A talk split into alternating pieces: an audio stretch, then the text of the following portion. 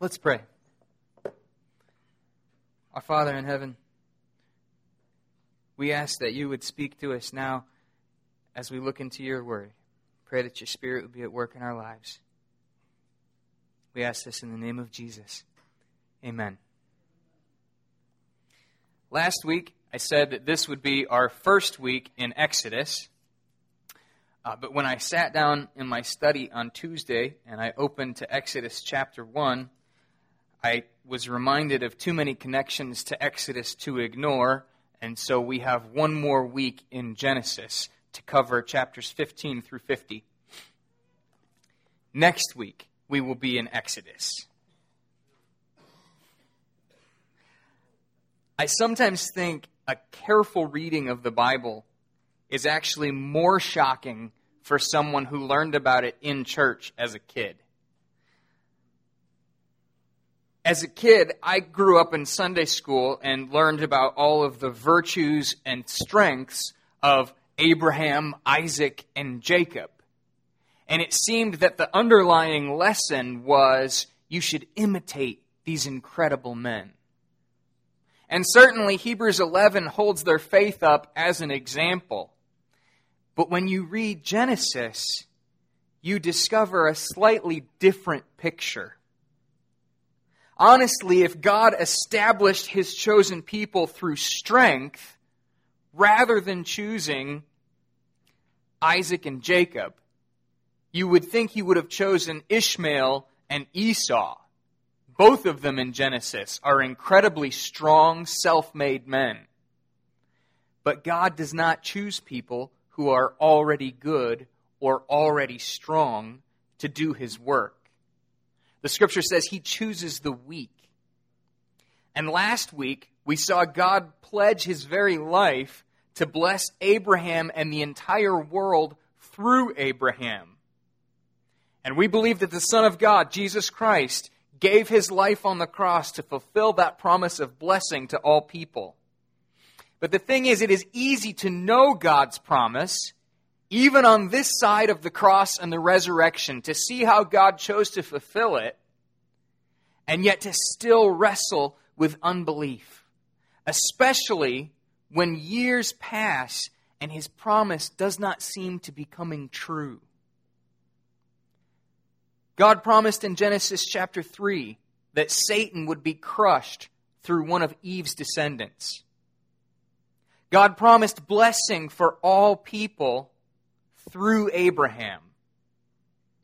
There's the hope that the fellowship with God that was lost in Eden can be restored. But at the same time, in spite of those promises, in spite of the gift of the Holy Spirit and the church that spreads the gospel, the world is still a mess. If you turned on the news this morning, you found out that North Korea tested a hydrogen bomb last night. And our president says that negotiations and talks will no longer work. Now, what that means, the coming days and weeks will tell. But we live in a world with crazy dictators who are trying to attain weapons that threaten the lives of thousands, hundreds of thousands of people. Or, closer to home for, for many of us, if you've placed your hope in Christ, you know that all of us one day will be made like Him. We will be free from sin. We will walk in perfect fellowship with the Father. But at the same time, we continue to struggle with sins of selfishness, sins of greed, laziness, and lust, and we may long for perfection but we don't have it right now. Many of us want to do what's right, know to do what's right, but still fail. So the question is have God's promises failed? And my prayer is that in looking at Genesis for one more week, maybe with slightly more grown up eyes for those of you who have read through Genesis or have learned about it in the past, looking at Genesis, gives us a glimpse of God's faithfulness in the midst of pain. Last week we saw the vividness of his promise, how he makes a sacrifice. God himself pledges his own life to fulfill his blessings to Abraham. And this week, we will see what it means to wait on that promise. That the promise didn't come right away, but it involved waiting. And it involved things that made it seem like it was not being fulfilled. To give an example before we look at specifics, part of God's promise to Abraham was that he would be fruitful and have a giant family. We mentioned last week, Abraham waited for 25 years before Sarah, his wife, had Isaac. Then Isaac, who inherits the promise from his dad, marries a girl, and they struggle to conceive for 20 years. One of the tenderest verses in Genesis is Genesis 25 21. It says, And Isaac prayed to the Lord for his wife because she was barren. If God says to both you and your dad, I will make you fruitful, and then you, as Isaac, have to wait 20 years before you're able to have kids, do you think that that would give you great confidence in God's promise? Would you have solid faith, or would you begin to wonder if maybe your dad was a little crazy? In fact, Abraham, Isaac, and Jacob all love women who don't seem to be able to conceive. And I think that that is actually one of the first clues we get that God is at work. The reality is, the Bible says God chooses the weak things of this world to shame the strong so that no one could boast before him. And what better to show God at work than promising a family and a nation to people who are childless? If they struggle to even have one child, it means that God has to work a miracle to keep his promise. And that isn't just true with the physical side of God's promise. This morning, I want to take a short look at Isaac, Jacob, and Joseph, and to show how God's promise purposefully led to Egypt before it led to the promised land. So last week we looked at Genesis 15, 13, and if you have your Bibles, we'll be slowly moving through the book starting in chapter 15 today. So I'd encourage you to open up to the very first book, look at Genesis chapter 15, and we're just going to read verse 13 right now. Genesis 15, 13. Scripture says, Then the Lord said to Abram, Know for certain that your offspring will be sojourners in a land that is not theirs, and will be servants there, and they will be afflicted for 400 years. And in verse 15, he says, As for yourself, you shall go to your fathers in peace. You shall be buried in a good old age. God tells him, The promise that I've made to you is not a promise that you will live to see fulfilled. And in fact, your descendants will suffer for 400 years before they see this brought to fruition. Today, we're going to look at the road to Egypt.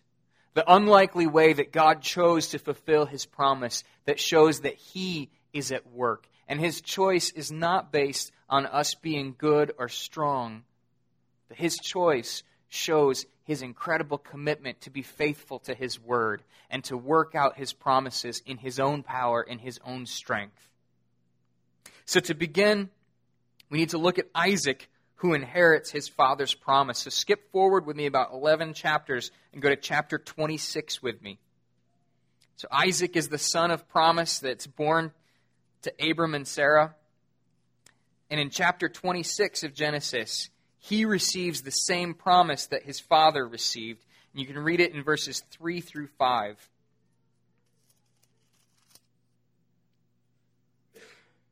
God says, do not go down to Egypt. Dwell in the land where I shall tell you. Sojourn in this land, and I will be with you and will bless you. For to you and your offspring I will give all these lands, and I will establish the oath that I swore to Abraham your father. I will multiply your offspring as the stars of heaven, and will give to your offspring all these lands.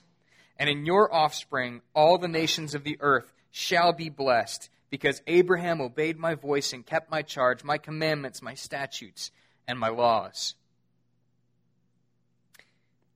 Then in verse 24, God appeared to him again and said, I am the God of Abraham your father.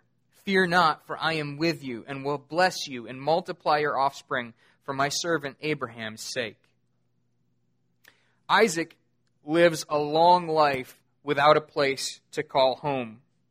The first verse of 26 describes how there's a famine where they were moving around from in Canaan. And so, in order to make the family survive, the natural choice was to go to Egypt that wasn't affected by the famine. But God says, don't do the thing that makes sense. Trust me, I will provide for you. God does provide for him and blesses him, but chapter 26 is really the only chapter in Genesis that focuses on Isaac and his life. And this chapter describes how he moves from place to place and has constant conflict with the people who rule the land that God has promised that he will possess. He never receives what God promised his dad or what God said that he would promise him. Instead of enjoying rest, he faces constant opposition. And as he nears his death, or as he thinks he does, he blesses his youngest son, Jacob. Now, Jacob is a natural born used car salesman. He cheats his brother, his older brother, out of the blessing and birthright that by custom and tradition should have belonged to the oldest son. And if you read about these two men, you get the impression that Esau, his older brother, is a strong and a capable man. If you would think this will be the founder and leader of a nation, you would assume it would be Esau and not Jacob. But Jacob steals the blessing that Isaac actually intends to give Esau. And naturally, his brother hates him. And so, thinking that his father is about to die and he will no longer have the protection that comes with a living father, Jacob flees from his father's house and runs away to live with his uncle Laban. And as he flees his father's house, he has a vision, and God gives him the promise that he gave to both Abraham and Isaac and confirms that, yes, he is the one who inherits this promise. He is the one who will carry on his father's line. You can read that in chapter 28, verses 13 through 15. So flip over with me to chapter 28, verses 13 through 15 describe how God makes this commitment to Jacob. And behold, the Lord stood above it and said, I am the Lord, the God of Abraham your father, and the God of Isaac. The land on which you lie I will give to you and your offspring. Your offspring shall be like the dust of the earth, and you shall spread abroad to the west and to the east and to the north and to the south. And in you and your offspring shall all the families of the earth be blessed. Behold, I am with you, and will keep you wherever you go, and will bring you back to this land for I will not leave you until I have done what I have promised you. Notice at this point in his life, Jacob does not feel particularly blessed. Jacob feels homeless and hunted. But it's here that God gives to him the promise that he gave to his father and to Abraham. And here, God says that he will be blessed and inherit land, and yet in his immediate future, he goes and becomes an indentured servant to his uncle. For 20 years, he doesn't own anything no land, no property, nothing. Does indentured slavery seem like God's promise is coming true? As, as Jacob gets ready to leave, realizing that he lacks really independence and freedom and is somewhat fearful, he tries to sneak away from his uncle Laban with his family, with the flocks and herds that he's worked to, for to be his own. And the only reason that his uncle leaves him alone is that God appears to him in a dream and says, Laban, don't touch Jacob. Let him go. And in a little way, this is a preview of Exodus. You can imagine the hope that this story would give to people in bondage in Egypt. Even their father Jacob was a slave. Even Jacob had to rely on God to deliver him. While living with his uncle, Jacob had tried to marry the woman that he loved, but his uncle, ironically, tricks him the same way that he had tricked other people, and he ends up marrying two women. This is not something that the Bible says is a good thing. This is the foundation of chaos and division in Jacob's home. But God does bless Jacob. In spite of the conflict within his home, and in spite of the conflict that he experiences throughout Canaan, God repeats his promise to him and he makes it clear that his family is the family that will grow. That not one of his children, but all of his children will inherit this blessing. Abraham had one son who inherited the promise, not exactly a population boom. Isaac had one son who inherited the promise. But Jacob ends up with a family of 70 people who are blessed by God. But that family is not a portrait of godly fellowship. The tension that existed because he loved one wife and didn't exactly love the other resulted in his own sons hating each other. And Joseph, the son of the wife he loved, was hated so much by his brothers that they sold him into slavery, and he went down to Egypt not willingly, but in bondage. But Genesis 39, verse 2, says this In the midst of slavery, the Lord was with Joseph, and he became a successful man as he was in the house of his Egyptian master. But just as success is, is going well and he is placed in a position of authority and leadership and even of wealth, he's falsely accused of raping his master's wife. And so everything he has is lost and he's put in prison. Genesis 39:21 says this. After he's falsely accused, says, "The Lord was with Joseph and showed him steadfast love and gave him favor in the sight of the keeper of the prison. Now, this is not exactly what you would call steadfast love. He has been falsely accused and left to rot in a prison, and not only that, God leaves him there for two years. Nevertheless, it says that God was with him and showed him steadfast love. Sometimes God's steadfast love hurts. Sometimes God's steadfast love is not what you would want and not what you would plan, but it's what God in His kindness has planned for you. God has allowed Joseph to interpret dreams, and he does so for two prisoners one of whom ends up serving Pharaoh in Pharaoh's court. And God, in his providence, gives Pharaoh two nightmares. And no one can interpret them. And so the man in Pharaoh's court remembers Joseph and sends for him, and Joseph is brought to interpret these dreams. And Joseph tells Pharaoh his dreams mean that there will be seven years of prosperity, followed by seven years of famine. And so he tells Pharaoh to prepare for the famine by storing food during the prosperous years. And Pharaoh, sensing that this man knows Almighty God and has great wisdom, sets him over the entire kingdom. The famine is severe and it afflicts not only Egypt, but also Canaan, where Joseph's family lives. And it says, All the earth came to Egypt to Joseph to buy grain. Don't miss that. All the earth is blessed through Joseph. So you begin to see hints that God's promise is working itself out in spite of everything that's happened, in spite of false accusations, in spite of infighting. God's promise is remaining true. But there's more.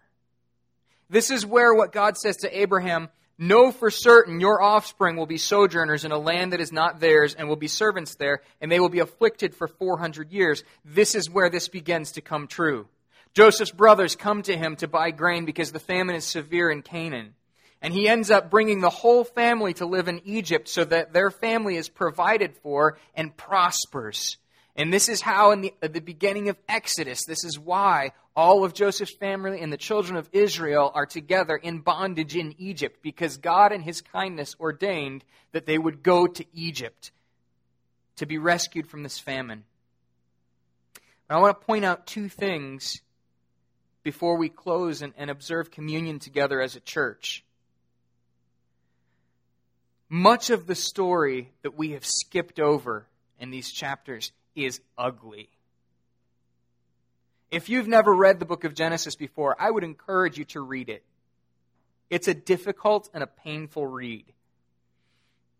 After all of Joseph's family comes to Egypt to escape the famine, Jacob, his dad, comes to talk to Pharaoh in chapter 47. And he's in a position of being an old, wise man and so Pharaoh is actually asking him for wisdom and asking him for what his life has been like. And Jacob says to Pharaoh, this is in verse 9 of chapter 47, the days of the years of my sojourning are 130 years. Few and evil have been the days of the years of my life, and they have not attained to the days of the years of the life of my fathers and the days of their sojourning. Few and evil is how Jacob, as an old man, describes the years of his life. He's not exaggerating. If you read through Genesis, you read stories of sexual abuse, of rape, you read genocide and terrible violence. Jacob is constantly afraid for himself. Even after he leaves Laban and sees that God has rescued him, he is afraid of his brother Esau. Even after God spares him and delivers him from his brother Esau, he is afraid of the Canaanites that live in the land with him. His children fight each other to the point where he thinks that his sons murdered Joseph. Not only that, his daughters are victims of sexual assault. His children are a mess. And at the end of his life, looking back on it, what he says is, few and evil have been the days of my sojourn. But I want to point out one more thing. That is true. But notice what Joseph says in describing what God has done through these evil days. Joseph says at the end of the book to his brothers who sold him into slavery, who left him for dead, his brothers have come to him and they've expressed fear that he will exact vengeance on them for what they did to him in selling him into slavery. He is the ruler of Egypt. He has all the authority and power necessary to kill them and their kids, and they know it. And in spite of the fact that they've seen him exercise forgiveness, they still live in a place of fear. And Joseph says this to them and this is, I think, the critical verse that I hope that we take away from, from today. That in spite of all that transpires in Genesis, in spite of the reality that God's promise works out in ways that we would not expect, that we would not ask for, Joseph says this Do not fear, for am I in the place of God? As for you, you meant evil against me, but God meant it for good, to bring it about that many people should be kept alive as they are today. So do not fear. I will provide for you and your little ones. Thus he comforted them and spoke kindly to them.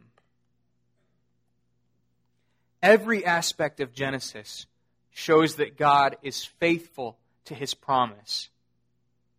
Both the times of obvious blessing and the times of incredible pain where you would wonder how is it that God is keeping his promise true? And the critical question for us to ask if you have ever trusted the promise of God and you experience real evil, if you experienced heartache, and we've talked some about it already today. Virgil's son in law was 55 when he had a heart attack and died. He has a wife and a daughter that survive him. Hurricane Harvey has already killed over 30 people, and God only knows what the future holds with North Korea. As you look at the reality of evil in our lives and around the world, the promise of God can often seem pale in comparison. The question is is he keeping his promise even when it looks like it's failing? And let me urge you to ask that question as you think about the cross of Jesus Christ. We are about to remember what Jesus has done for us in communion as a church. Let me urge you to use your imagination for a moment and imagine that you're a follower of Jesus in the first century. You're someone who's looking for the Messiah, and you have heard him preach and teach with authority. You've heard the Sermon on the Mount. You've seen him heal the sick. You've seen him raise the dead. You believe he is the Messiah. And then he is arrested and crucified. Did God keep his promises when the Messiah himself died? And the answer is yes. It is a resounding yes. That God not only works in spite of evil, but works through it. The reality is that the death of the Savior accomplished the salvation of all of God's people. God worked through the greatest evil as his innocent son bore the punishment for all our sins. You get a foretaste of that in Genesis. Joseph is an innocent man, suffers so that his family and the whole world could be saved from a famine. Jesus is the innocent God man who suffers on our behalf so that the promise of God becomes true in Christ. I opened the service with the verse from 2 Corinthians that said, All of God's promises are yes in Christ. The critical question is, are you and I in Christ?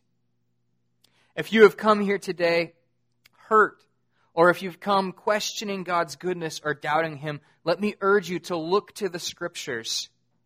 Genesis is not a book that says God blesses good people who are already strong. Genesis is a book that says God blesses people who are weak, that could never succeed on their own. God blesses those who trust in his promises.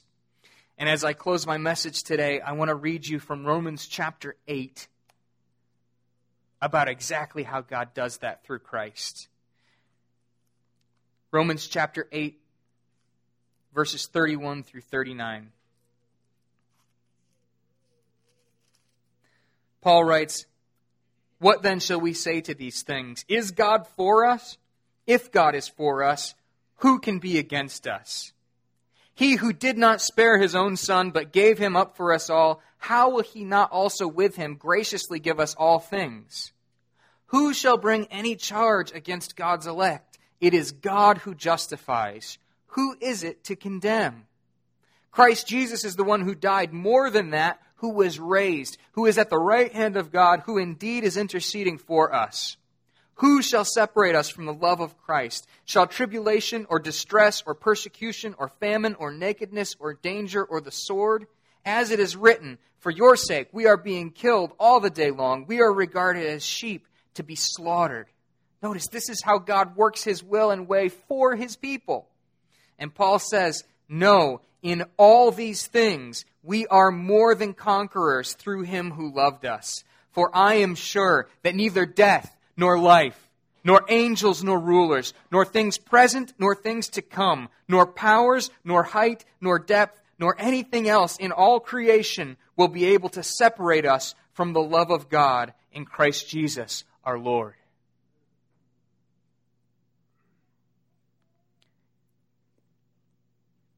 Let's pray. Our Father in heaven, we praise you for your faithfulness. And we ask that you would help us to rest in your promise, not in ourselves, but in Jesus Christ, who loved us and gave himself for us. In Jesus' name, amen.